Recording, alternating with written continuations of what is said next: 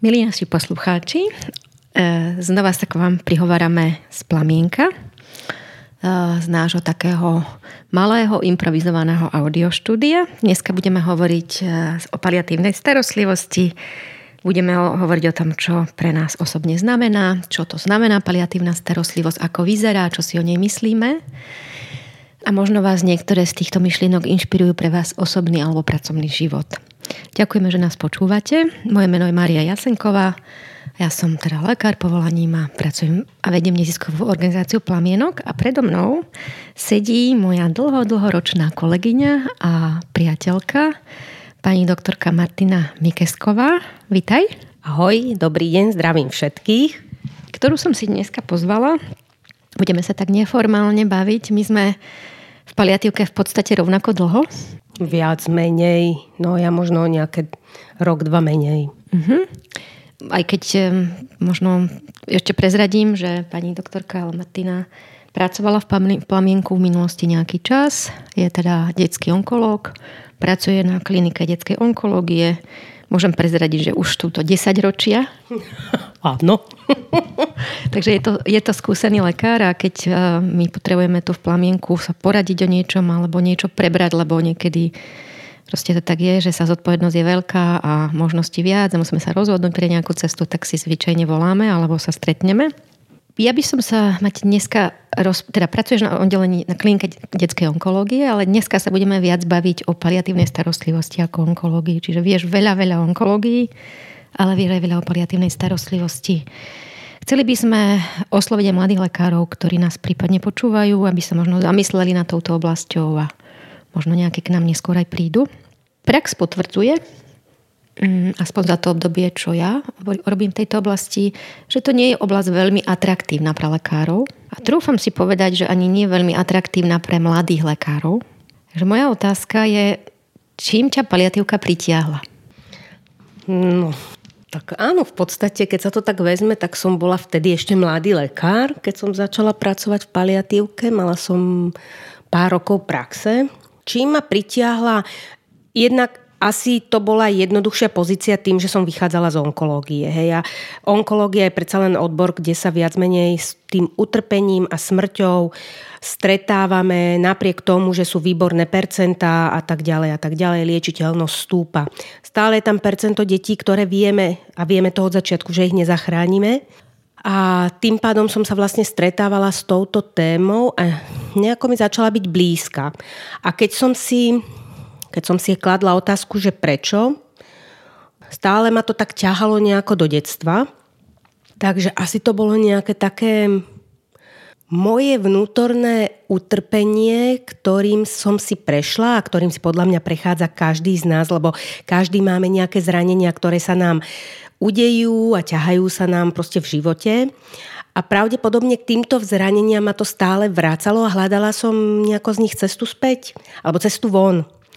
A, a, a možno ani som nevedela veľmi definovať, že čo to je, hej, pretože ako som neskôr pochopila, je to v podstate a predovšetkým práca na sebe samom, uh, ktorá mi bola tak nejako dopriatá počas práce uh, v paliatívnej starostlivosti, alebo teda v plamienku.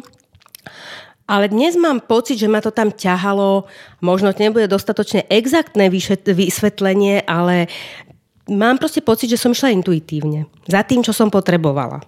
Mm-hmm. Keby si mala predstaviť, že čo je paliatívna starostlivosť, lebo mhm. definície je mhm. veľa a mhm. špeciálne tá definícia Svetovej zdravotníckej organizácie, Hej. ktorá je všeobecne akože taká príjmaná, je pre mňa tak nejasná, že si myslím, že si ju nevie veľmi dobre predstaviť Hej. ani lekár. Nie je to ešte človek, ktorý, mm-hmm. ktorý nie je z odboru. Uh, že tak po tom tvojom, že čo je to paliatívna starostlivosť pre teba? Hm. Paliatívna starostlivosť pre mňa je starostlivosť alebo je to vlastne pomoc alebo starostlivosť v momente alebo vo chvíľach, keď vieme, že život nezachránime, ale napriek tomu zostáva ešte veľa čo zažiť, aspoň z môjho pohľadu, ale na to, aby sa to v tej rodine udialo, na to, aby ešte uh, to dieťa v našom prípade a tá rodina mali pekné chvíle napriek tomu, čo ich čaká neskôr, tak na to potrebujú mať uh, pomoc, ktorá by jednoducho povedané im znižovala alebo zmenšovala utrpenie, ktorému sa nedá vyhnúť v tých, v tých koncových fázach, hej, alebo v tej, napríklad v onkológii, hej, ako sú bolesť a rôzne symptómy. Čiže, čiže pomáhame im zvládnuť tieto symptómy, aby sme im dali šancu lepšie žiť a prežiť ten zvyšok života. Ľudia sa jej ale bránia. Bránia sa jej rodičia, možno čiastočne deti, keď si to nevždy, ale možno adolescenti v nejakej fáze. Bránime sa si myslím, že my všetci, pretože inak by sme o tom hovorili, inak by sa paliatívna starostlivosť využívala, naopak by bol po nej veľký dopyt a nie je to tak. Čím to je? Že zlepšuje kvalitu života a napriek tomu sa jej niekedy bránime alebo nehovorí sa o nej veľa. Hm, čím to je? Ak zase vychádzam z toho môjho pohľadu, Predovšetkým si myslím, a mám to zažívané aj na sebe, alebo zažité, tým, že paliatívna starostlivosť síce zlepšuje kvalitu života, to je na jednej strane. Na druhej strane ale nás stále ako keby uistuje v tom, že sme smrteľní. To znamená, že pracujem v paliatívnej starostlivosti, hej, vidím efekt Veľakrát vidím efekt tých intervencií, návštev a tak ďalej. Na druhej strane, keď prídem domov a osamiem a mám čas pre seba, tak um, proste začnem rozmýšľať nad tým, že aha, to znamená, ja tu raz nebudem. Okamžite mi príde, nastúpi smútok a pocit ako keby straty a to ešte tam nie som. Aspoň teda dúfam. Hej, takže prajem si, želám si lebo život ma baví. A, a na druhej strane teda vnímam, že kto by sa len tak ľahko lúčil rád so životom. Hej? Čiže na jednej strane tam vnímam, áno, je tam pomoc a, a je to reálna hmatateľná pomoc.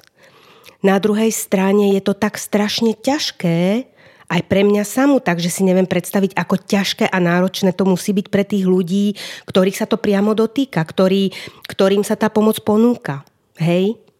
Aspoň tak, takto to nejako mám. Takže, takže mám pocit, že áno, a dokonca si myslím, že aj veľakrát počúvajú, keď o tom rozprávame, keď im ponúkame tú pomoc, že, že dokážu ako keby si tak rozumovo zrovnať, že toto mi ponúkajú, áno, je to toto a toto, dokonca majú otázky veľmi reálne otázky a adekvátne, na druhej strane oddialujú tú chvíľu, pretože to je konfrontácia s konečnosťou, s konečnosťou mojich blízkych, drahých a v konečnom dôsledku s mojou vlastnou konečnosťou.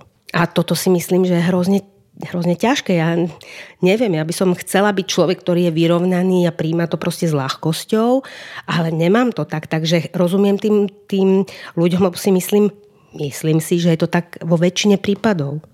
Napadá ma, že aby sme mohli žiť, musíme vedieť, že raz umrieme. No veď toto.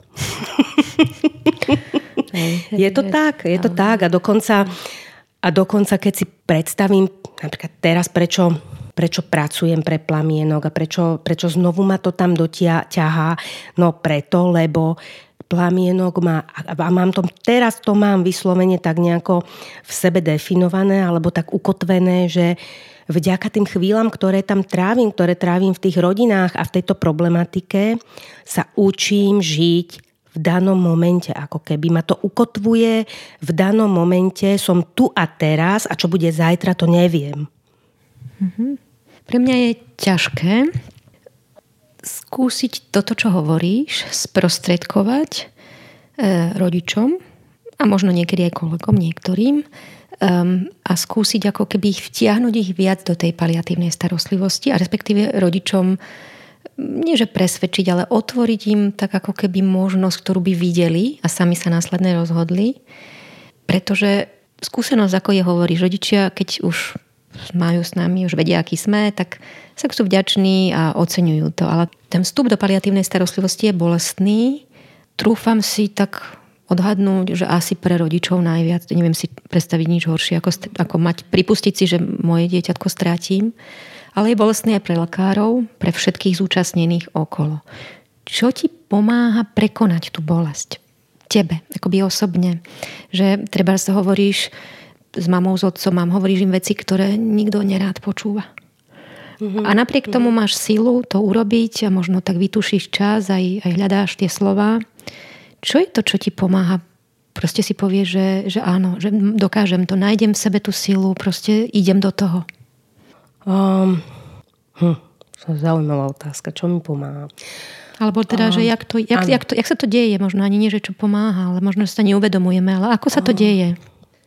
Vieš, ono je pre mňa strašne dôležité, že poznám tú druhú stránku.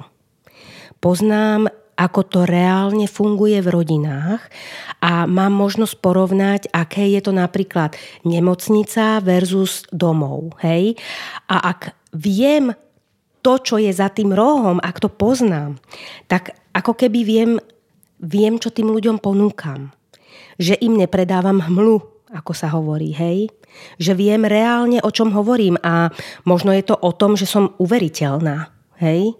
Pretože do toho idem ako keby so skúsenosťou, ale zároveň im ako onkológ neberiem nádej, ktorú, a toto je možno to, čo proste čo vnímam veľmi striktne, ako sa treba u nás v kolektíve vníma, nemôžeme zobrať nádej a veľmi striktne vnímam tie hranice, ale pre mňa nádej je strašne široký, širok, široké slovo, má to obrovský význam, veľký a môžem pod to ako keby nie že schovať, ale pokrýva to veľa, veľa možností. Hej?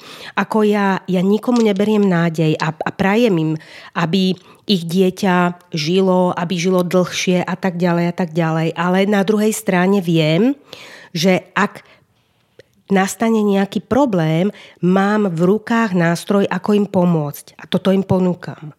Hej, čiže, čiže a podľa mňa sa tie dve veci nejakým spôsobom nekrížia. Hej, oni sa ako keby doplňajú. Mm-hmm. Čiže paliatívna starostlivosť alebo taký ten mm, koniec života sa u mňa nebije s udržiavaním nádeje. Hej. Ale to som zase tiež pochopila e, tým, že som pracovala vlastne v paliatívnej starostlivosti a zároveň pracovala na onkológii a tak sa mi to nejako vlastne ako keby otvorilo, že to sa, na, to, to sa vôbec nebije, to sa vôbec ako keby, hm, to nie sú veci, ktoré nemôžu ísť spoločne po ceste. Pýtam sa takú provokatívnu otázku. Keby som si predstavila rodiča, hej, a teraz počúvate, čo hovoríš, tak uh, že som sa ťa opýtala, no pani doktorka, ale čo je to nádej, keď mi poviete, že moje dieťa raz zomrie? No, a toto je veľmi dôležitá otázka. A ja niekedy nemám na ňu odpoveď. Stále nad ňou rozmýšľam. Dobre, tak e, vždy, keď o tomto rozmýšľam, si predstavujem práve toho rodiča. Hej, pretože si hovorím, že akú nádej mu ty ponúkaš. Hej. A o, nádej. Jasné, že nádej každý vníma tomto kontexte, ako chceme zachrániť naše dieťa, chceme, aby dieťa žilo. Hej? Ale, ale toto vieme, že toto, toto sa neudeje. Hej? Čiže ten rodič pomaly postupne sa s touto myšlienkou zžíva. Hej? Čiže on na, na jednej strane chce mať tú nádej, že jeho dieťa tu bude, na druhej strane, ale možno je nádej a, a naplnením nádeje aj to, že napríklad nebude trpieť. Pretože žiaden rodič, žiaden, takého som nestretla, si želá, aby dieťa žilo, ale aby trpelo. S týmto som sa nikdy nestretla. A tam sa dá podľa mňa zároveň uchopiť krásne proste tá uh, myšlienka, čo je dĺžka a čo je kvalita. Alebo respektíve um, viac neznamená vždy lepšie. Hej? A toto je pre mňa vlastne tá, tá hra s tou nádejou. Je mi to blízke, to, čo hovoríš. Um, nádej, sme toto tiež nedávno rozoberali, je niečo, čo je reálne. Alebo není to mm. úplná fikcia, mm. čiže keď príde za mnou rodina, ktorá má nevyliečiteľné chore dieťatko a ako lekár viem, že život bude krátky, tak e, možno je nádej, ako budem žiť. Uh-huh. A, a, a, a to sa dá, ten krátky život sa dá prežiť rôzne a možno niekedy o chlb kratší, aj keď je to vždy veľmi diskutabilné. Niekedy vidíme, že deti doma žijú dlhšie ako v nemocnici. Čiže to je taká... E, ale tak pripustíme, že o chlb kratšie, ale naplno s blízkosťou ľudí, tam, kde chcem byť, minimalizované utrpenie na minimum, minimum, minimum, že hodnotovo mi to príde kvalitnejší život ako dajme tomu život, ktorý je dlhší, naťahuje sa to z jedného vyšetrenia na druhé, z jedného zákroku bolestného do druhého, operácia a neviem čo. Čiže nádej je to, je to možno, že ako by som chcel žiť, preložené do, iného, do iných slov, aby som s tým, čo môžem, nie že čo chcem, čo môžem, aby som bol čo najviac spokojný. Mm-hmm. Tak, tak nejak mi to, akože hej. podľa tej, z toho, čo som... Asi áno, hej, to je tak, áno. Hmm. Nemôžem s tým nesúhlasiť. Hej, tak sme ožili veľa, veľa spoločných návštev a ciest.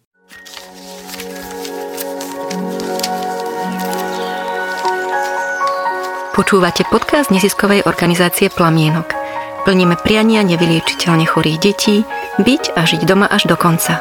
Chceme s vami zdieľať najmä to, čím nás deti a rodiny obohacujú a čo sa z kníh naučiť nedá.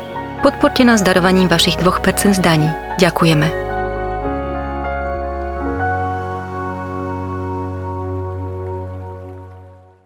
Je možné presvedčiť niekoho do paliatívnej starostlivosti?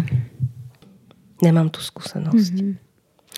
Podľa mňa ten človek musí v sebe niečo mať, že napriek tomu, že chce pracovať, ja neviem, v medicíne, ktorá liečí a vyliečí, teda v tej kuratívnej medicíne, ale niečo, čo nie je asi odborné, e, profesionálne, ale skôr je to niečo, čo máme vnútri v sebe, čo si nesieme a to nás tam nasmeruje. Hej?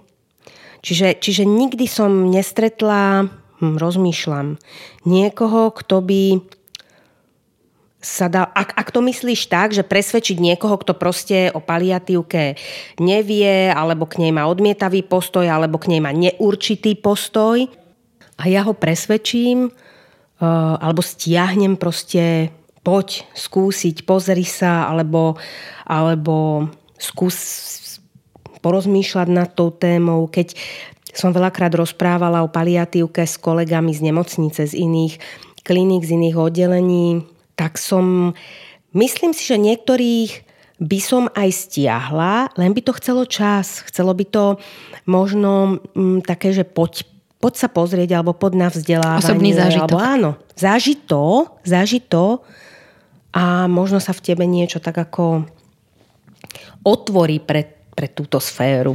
Hej. Mm-hmm. Kedy ako lekár začínaš uvažovať o paliatívke? Pre dieťa, pre rodinu?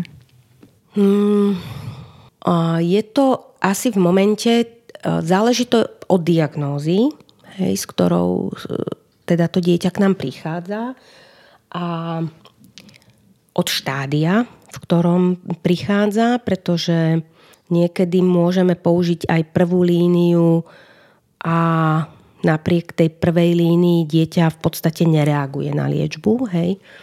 A niekedy naopak môžeme použiť prvú, druhú, tretiu líniu a to dieťa stále má šancu ako keby na, na stabilizáciu ochorenia, ak nie na vyliečenie. Ale v zásade začínam rozmýšľať vtedy, ak e, vidím, že tá šanca na vyliečenie začína klesať. Čiže niek- u niektorých detí je to už pri prvej línii. A u, u väčšiny detí to zvážujem po zlyhaní druhej línie. Ale, ale podstate viem, že už aj tej, po tej prvej línii je čas na to, aby, aby sme možno o tom začali hovoriť. Respektíve, aby som začala s rodičmi preberať, že áno, snažíme sa dieťa vyliečiť, ale možno toto nebude žiaľ jeho cesta. Toto si, toto si väčšinou neodpustím, tak ne, neodpustím, hej. E, toto ponúkam rodičom v podstate pri niektorých diagnózach už pri zlyhaní tej prvej línie. Mm-hmm. Tie rozhovory musia byť ťažké. No, ľahké teda nie sú. mm-hmm. uh, rodičia, viete, ono, vieš, ono je to tak. Prídu s dieťaťom, ktoré má nejakú diagnózu. A každý chce vedieť, koľko, aká percentuálna šanca je. A ja to nemám rada, túto hru na percentá, pretože, a hneď vysvetlím prečo, lebo a, keď poviem, že šanca je 80%, to znamená, že 80% detí sa vyliečí, ale 20% nie. Ale tí rodičia sa samozrejme vidia v tých 80%, kto by sa v nich nevidel, aby prežil. Hej? Mm-hmm.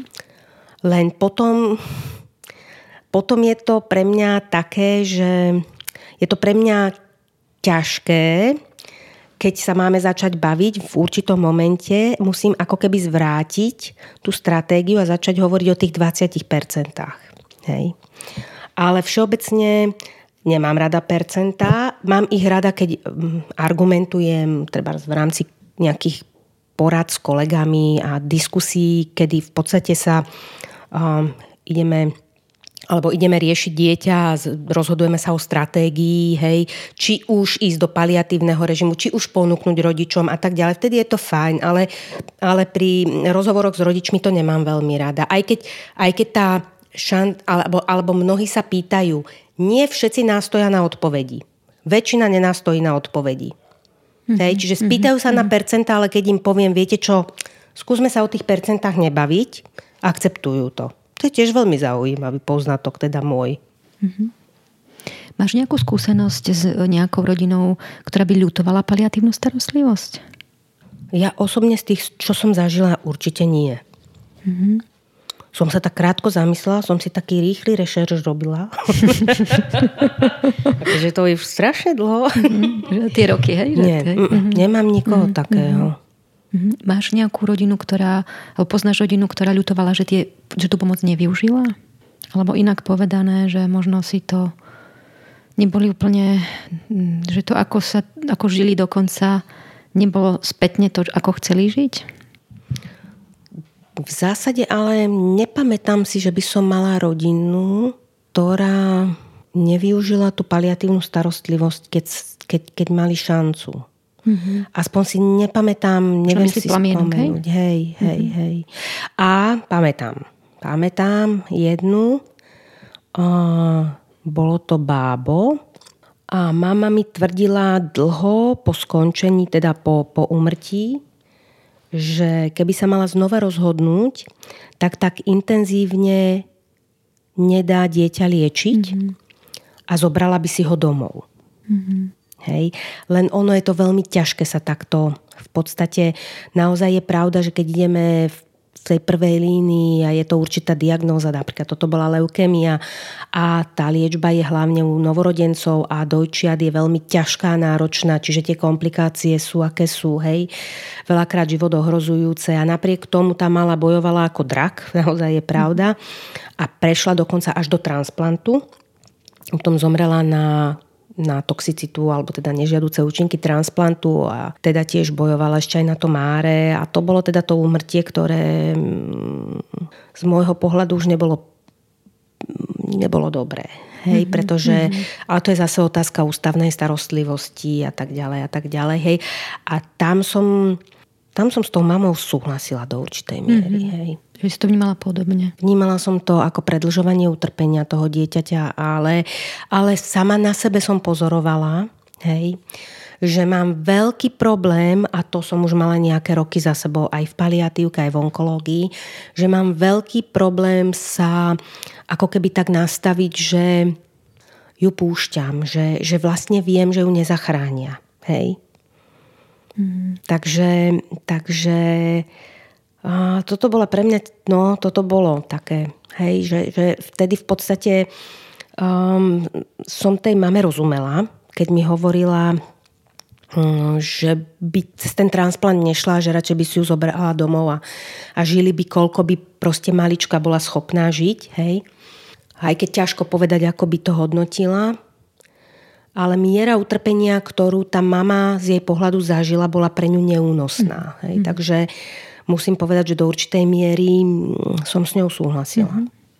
To, čo ma k tomu napadá, ak nás aj niekto počúvate, um, a čo si myslím, že by mohol byť náš odkaz taký spoločný, keď budeš súhlasiť, tak sa ku mne pridaj, uh, je, že hovorme o tých veciach. Bez ohľadu na to, či sa nás týkajú, každého z nás sa budú týkať. Či už keď raz budeme tento pozemskú púť končiť, alebo nie, možno to bude niekto z našich blízkych, tak um, si myslím, že veľmi veľa môžeme urobiť pre iných aj pre nás, zlepšiť ten život tým, už len tým, že sa nebudeme brániť o tom hovoriť. A vlastne, keď o tom rozprávame, tak ešte to nič neznamená. Ešte sme žiadne, k rozhodnutiu ešte ďalší krok. Takže nevyhýbajme sa tej téme, ako aj keď je to bolestné, hľadajme ľudí, ktorí s nami o tom budú hovoriť, zvažujme tie rôzne cesty, skúsme si ich predstaviť, skúsme možno poprosiť, že ako to vnímajú ľudia okolo. Nechajme si čas, neodkladajme tie rozhovory a vtedy si myslím, že je väčšia šanca, že, že paliatívka bude ponúknutá vtedy, keď má svoje miesto. No. A ja ti, Mati, chcem poďakovať za tie roky praxe, za tie roky súputníctva. Si myslím, že sme v podstate tie prvé roky v plamienku prešlapali spolu. Boli to, keď môžem teda už spomínať, som, som tak hovorila, že ešte som nikdy nespomínala, už začínam. Asi je to, asi je to vekom. Kedy si moja babka spomínala, nechápala som, ako spomína, už teraz začínam spomínať aj ja. Takže boli to také dobrodružné roky, inovatívne roky, tie prvé. Veľa sme sa asi aj učili, veľa sme sa aj nasmiali, aj veľa sme na ťažkých chvíľ prešli. A keď si teraz spätne na to pozriem, tak som, že to celé malo a má zmysel pre nás aj pre deti a rodiny. Takže ďakujem ti, že si. A ďakujem aj ja veľmi. Aj za tú možnosť na tom všetkom sa podielať. Bolo to pre mňa neuveriteľné a bolo to pre mňa niečo, čo som vnímala ako dar. Ďakujeme. Pozdravujeme vás všetkých. Dary prichádzajú od života. Ahoj. Dovidenia. No, majte sa. Ďakujeme.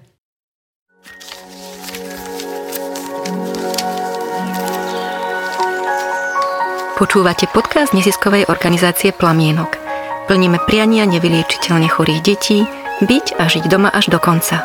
Chceme s vami zdieľať najmä to, čím nás deti a rodiny obohacujú a čo sa z kníh naučiť nedá. Ak sa vám podcast páči, zdieľajte ho na vašich sociálnych sieťach. Ďakujeme.